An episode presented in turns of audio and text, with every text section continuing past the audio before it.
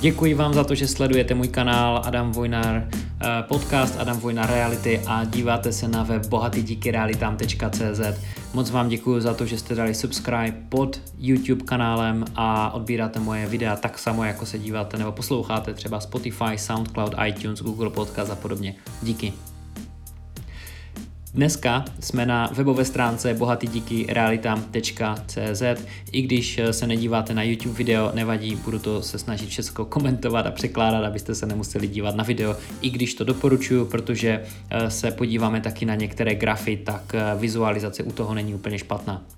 Podívejte se na výuková videa na webu bohatydíkyrealitam.cz. Eh, prozradím vám více o 18-letém nemovitostním cyklu. Kdo jste video viděli, skvěle, kdo ne, určitě se mrkněte protože uh, jsem první, kdo tady do České republiky přinesl uh, tady tento 18-letý nemovitostní potažmo ekonomický cyklus a nikde jinde se o něm v českém jazyce nedozvíte.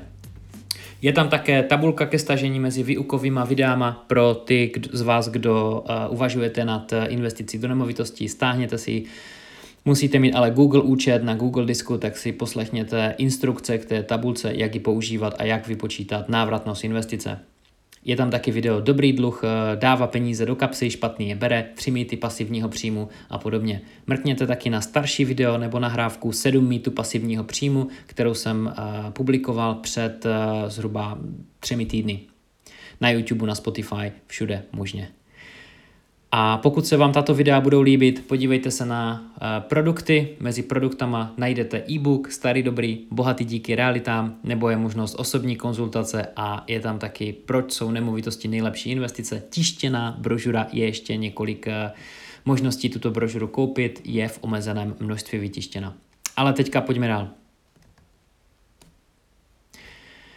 Máme před sebou REAS, a data za listopad 2020. Bohužel Reas nemá lepší data, pouze listopad, eh, už je konec ledna, většinou dává 15 dní pospátku data z předešlého měsíce, vždycky k 15. přibližně jsem to vysledoval.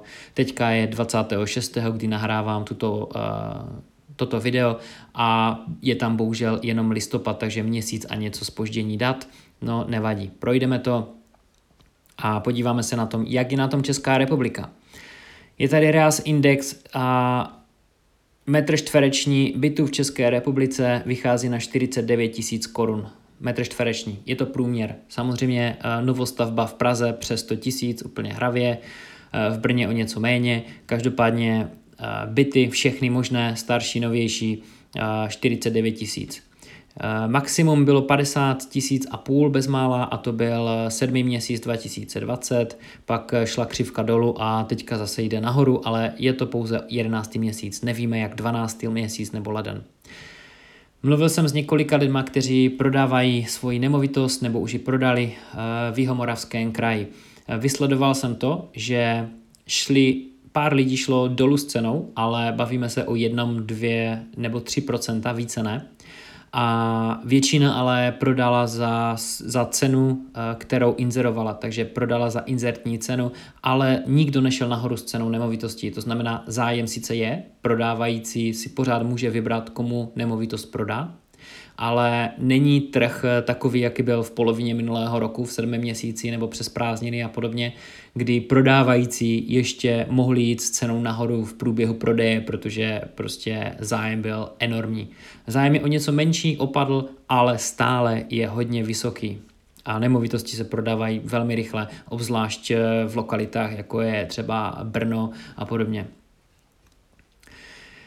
Díváme se na Reas, na počet prodaných bytů. Eh, číslo šlo dolů, jsme na 3655 za 11. měsíc. Nejnižší v minulém roce byl eh, necelé 3,5 tisíce, eh, to byl pátý měsíc, ale nejvyšší bylo v lednu 2020, lehce přes 5 tisíc.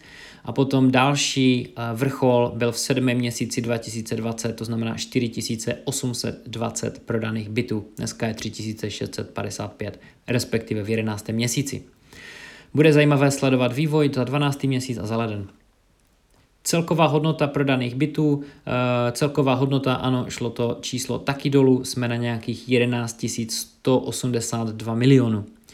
Rekord byl 15 869 milionů, ale každopádně na celý minulý rok se musíme dívat jako na rekordní, protože odevšať, co jsem slyšel, četl, tak uh, objemy hypoték prostě byly na maximech toho, co se vůbec eh, prodalo a lidi žádali za posledních deset let, neli více. Netýká se to pouze českého trhu, ale v zahraničí je to podobné. Teď mám před sebou tabulku, respektive graf, rozdíl mezi inzerovanou a prodejní cenou nemovitostí. Uh, Reas ukazuje na rozdíl 35%, to znamená eh, červená křivka, průměr uh, inzerce 66 tisíc, něco přes 66 tisíc korun za metr čtvereční, prodejní cena 49 tisíc, 35% rozdíl, 17 tisíc za metr čtvereční rozdíl. Nezdá se mi to. Uh, I když znám více, buď to severomoravský kraj, anebo jihomoravský, tak se mi nezdá, že by byl takový rozdíl mezi uh, cenou v inzerátu a cenou, která nakonec je zapsána na katastr. Přijde mi to strašně, strašně moc. Kdyby to bylo 5 až 10, dokážu tomu uvěřit, ale 35 mi přijde strašně moc. A to samé i potvrzují data od lidí, s kterými jsem přímo mluvil, kteří jsou před podpisem rezervační smlouvy anebo nemovitost už prodali.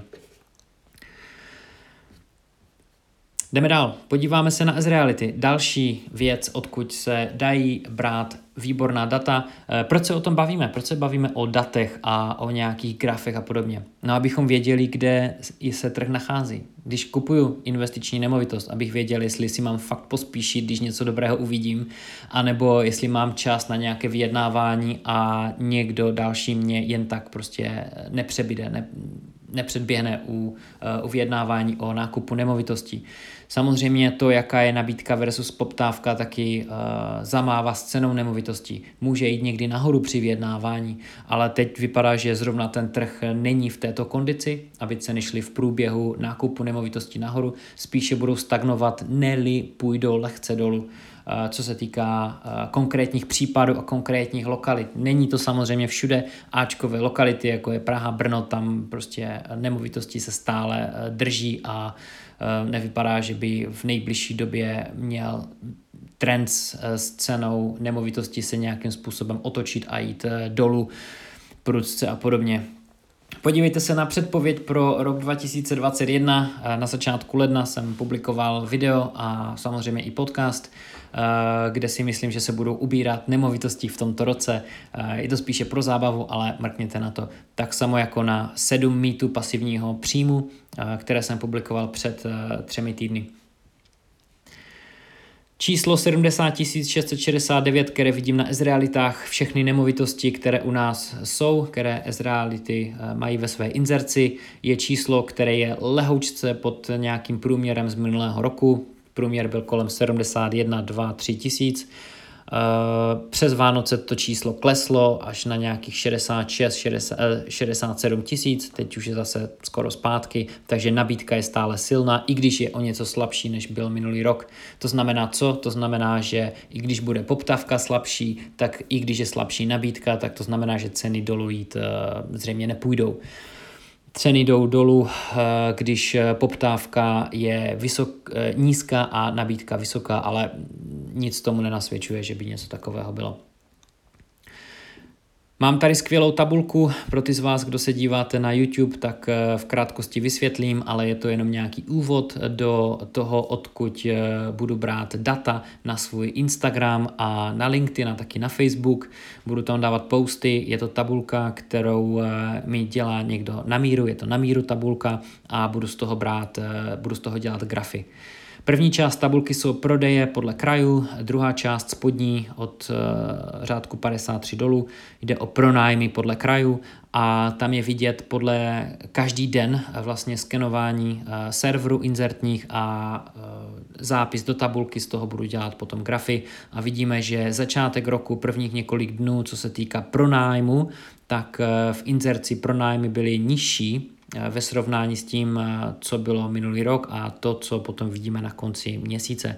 To znamená, prvních několik dní eh, v lednu byly pronájmy na 83 až 6% teďka nejde o ceny, ale jde o počet nemovitostí k pronájmu.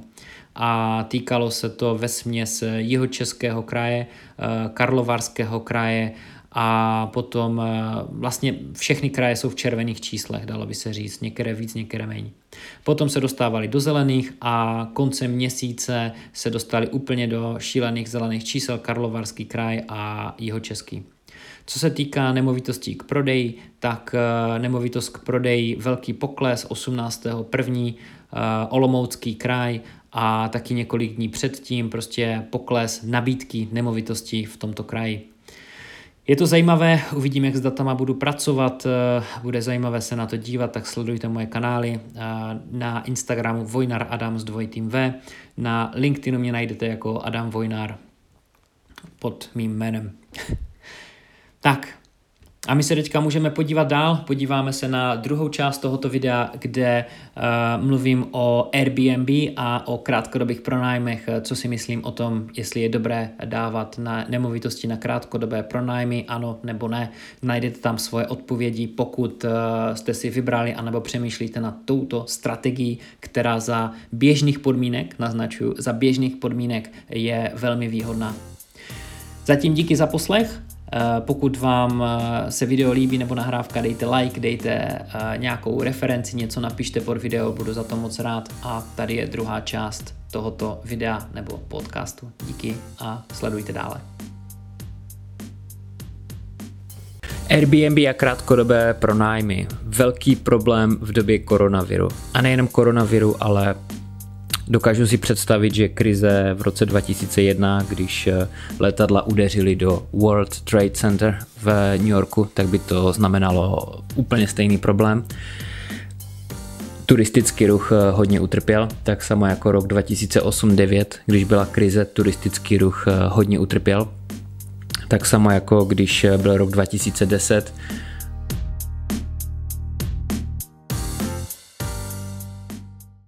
Islandu eh, zrovna eh, začala být aktivní sopka, tak, eh, tak samo letecký průmysl nebo vůbec letectví celkově prostě nemohli lítat. To znamená, že turistický ruch upadl na kolena já si to pamatuju dobře, protože v té době jsem eh, potřeboval se přemístit z Británie do České republiky na svoji svatbu a moje manželka ze Švédska ze služební cesty taky domů do České republiky a tak jsme museli vymýšlet alternativní uh, možnosti dopravy. Takže nejde jenom o koronavirus, ale vůbec celkově turistický ruch eh, je hodně náchylný na jakékoliv eh, problémy a může to znamenat prostě kdykoliv ze dne na den to, že člověku nepřijdou do jeho nemovitosti žádní zákazníci, protože turistický ruch prostě se úplně zastaví. Jak moc se tedy vyplatí být největší hotelový řetězec a nevlastnit jediný hotel? Můžete jít na nulu. Takhle se to vyplatí. Jak moc se vyplatí být největší taxiková služba a nevlastnit eh, síť taxíku? Taky se to třeba nemusí vyplatit. Uvidíme, na koho dojde dále. Všechny tyto internetové společnosti vypadají na první pohled eh, výborně, ale dneska se budeme bavit hlavně o Airbnb, jenomže když přijde uh, problém, jako teďka koronavirus, pandemie, zastavení turistického ruchu, tak je to problém. Kalifornská společnost, která zajišťuje krátkodobé ubytování v bytech, domech a ve všech možných alternativních eh, bydleních pro turisty po celém světě se hroutí k zemi. Největší světový řetězec hotelů, který nevlastní jediný hotel a nabízí 5,5 milionu pokojů pro hosty je na dně. 5,5 milionu pokojů pro hosty je na dně. Takový velký kolos prostě to dokáže úplně skoro zničit. On to přežije asi, ale bude to vypadat všechno úplně jinak. Díky snížení poptávky po ubytování je za březen, jen za březen vymazala společnost miliardu dolarů v objednávkách. A to díky pouze snížení zájmu o 25%, to se bavíme o březnu. Airbnb zaznamenala propad nových objednávek o 85% a ty objednané se ruší z 90%. Společnost měla jít tento rok na burzu, měla být oceněna na 50 až 70 miliard dolarů. Místo toho má dnes hodnotu přibližně 30 miliard dolarů. Prahu navštívilo 8,5 milionu turistů v roce 2017. 8,5 milionu turistů 2017. V Praze úřady uh, využívají pandemii k tomu, aby dostali tamní trh pod kontrolu, aby Airbnb prostě skrotili, tak tomu, k tomu využívají pandemii, nechali to prostě zaběhnout hodně daleko. Nevýhodou je nic nevlastnit.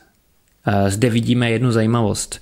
Společnost, která je největší, co se ubytování týká a která toho moc nevlastní, může jít ke dnu díky jediné pandemii. A nejenom to, díky jediné sobce, která třeba bude chrlit eh, dva měsíce, tři měsíce, kdo ví.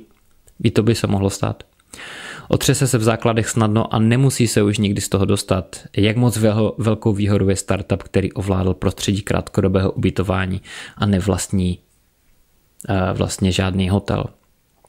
Firmy, které se soustředují na tento typ pronájmu, zejména v Praze, jsou na tom bídně. Založili si biznis na tom, že přes Airbnb a jí podobné, nejde jenom o Airbnb, může třeba přes Booking a dalších spoustu firm, které jsou méně známé.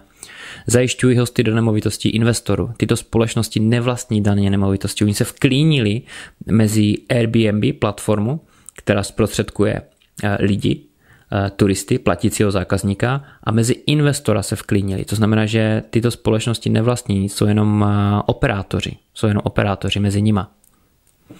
Proč to tak je? Protože pro investora, který má víc nemovitostí, anebo prostě se tím nechce zabývat, eh, to je hodně časově náročné. Já jsem kdysi pronajímal nemovitost v Británii, nebo několik nemovitostí a pokojů pro Airbnb hosty. Vykrylo mi to krásně období, kdy jsem měl méně zákazníků dlouhodobých, takže to bylo super, ale je to velmi náročné, protože vem si, že denně ti třeba přijde 10 zpráv a z toho přijede jeden turista, takže ze všema si musíš prostě psát, eh, domlouvat opakovaně pořád. Oni se tě ptají furt na stejné věci, které už máš dávno eh, na webu napsané, na Airbnb profilu máš napsané, popsané, se tě furt na to ptají dookola, takže je to strašně otravné.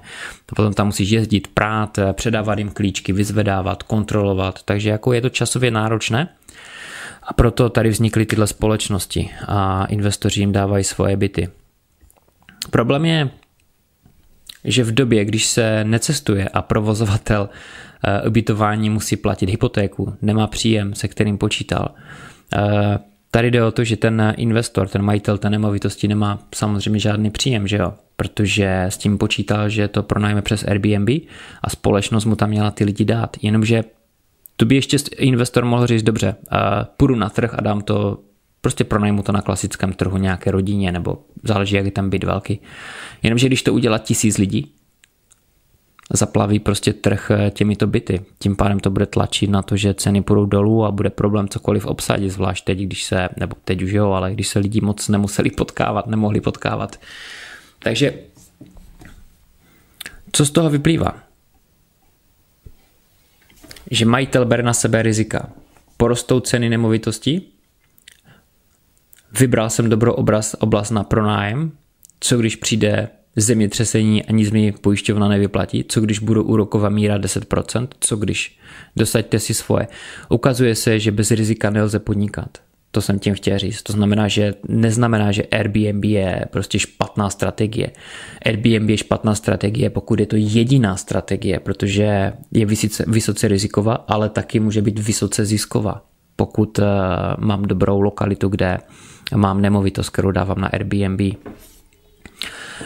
ukazuje se to, že uh, v dobách prosperity Eh, vypadá, že ten, kdo nic nevlastní, jako třeba ten, kdo pronajíma Airbnb a nevlastní tu nemovitost, že je to frajer, prostě nic nevlastní, nic nemá a může vlastně na tom založit biznis.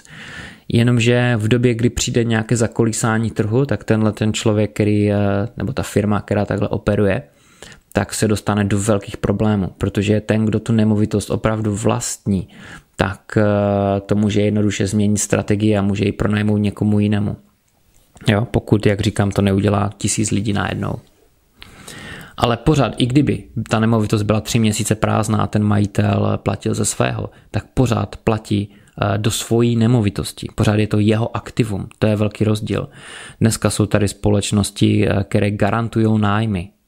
A tyhle společnosti, které se vklinily mezi Airbnb a investora, tak eh, jedou na těchto platformách a garantují nájem investorovi, protože tam dávají krátkodobý pronájem, lidi na krátkodobý pronájem. A oni se třeba upíšou na tři roky, na pět let, že si pronájmou byt. Ať se děje, co se děje, tak musí platit nájem. Takže to jsou společnosti, které prostě si myslím, že to neustojí. Znamená to, že tyhle společnosti jsou 100% špatné? Nejsou. Znamená to jenom to, že člověk eh, musí vědět, musí počítat s nějakým rizikem, do čeho jde a ví, co se mu může stát, když eh, takhle bude podnikat. Takže proč nemít portfolio, kde mám třeba, kdybych měl 10 nemovitostí, proč nemít dvě na Airbnb, proč nespravovat dalších, nemít třeba pokud se tím chci zabývat, nemít společnost, která spravuje nemovitosti uh, ostatním investorům přes krátkodobý pronájem a proč nemít svých osm vlastních nemovitostí, kde mám klasickou ubytovanou rodinu a vím, že ať se stane cokoliv, tak moje portfolio je vyvážené. Když bude prosperita, budu hodně vydělávat. Více, než kdybych měl všechny nemovitosti jenom uh, na dlouhodobý pronájem. Ale vím, že když přijde nějaká krize, nějaký jakýkoliv problém, jakýkoliv, tak eh, vím, že jsem krytý, protože z těch dlouhodobých eh, pronájmů ti lidi ty nájmy prostě platí, protože je to věc, která je potřeba. Lidi potřebují střechu nad hlavou. Takže to je to, co z toho vyplývá. Neznamená to, že Airbnb je vysloveně špatné, to v žádném případě není, jenom se to musí trošku více regulovat, skrotit a myslet na to, že je to prostě rizikové podnikání. Eh, kdyby se podíval na web Bohatý díky realitám, najdeš tam e-book a když se ti bude líbit e-book Bohatý díky realitám, možná se ti bude líbit taky eh, mentoring klub, eh, kde je možné se zapsat a tam se bavíme o podobných věcech, někdy víc do hloubky, probíhají pravidelné webináře, telefonáty se mnou a podobně. Bohatý díky realitám, mrkni na to, nebo tam aspoň vlož svůj e-mail. Budu se těšit na případnou spolupráci. Tak jo, díky eh, za sledování tohoto eh, podcastu a přeju všem hodně štěstí v eh, investování. Buďte bohatí díky realitám, buďte bohatí, buďte reální, mějte nějaké reality. Ahoj.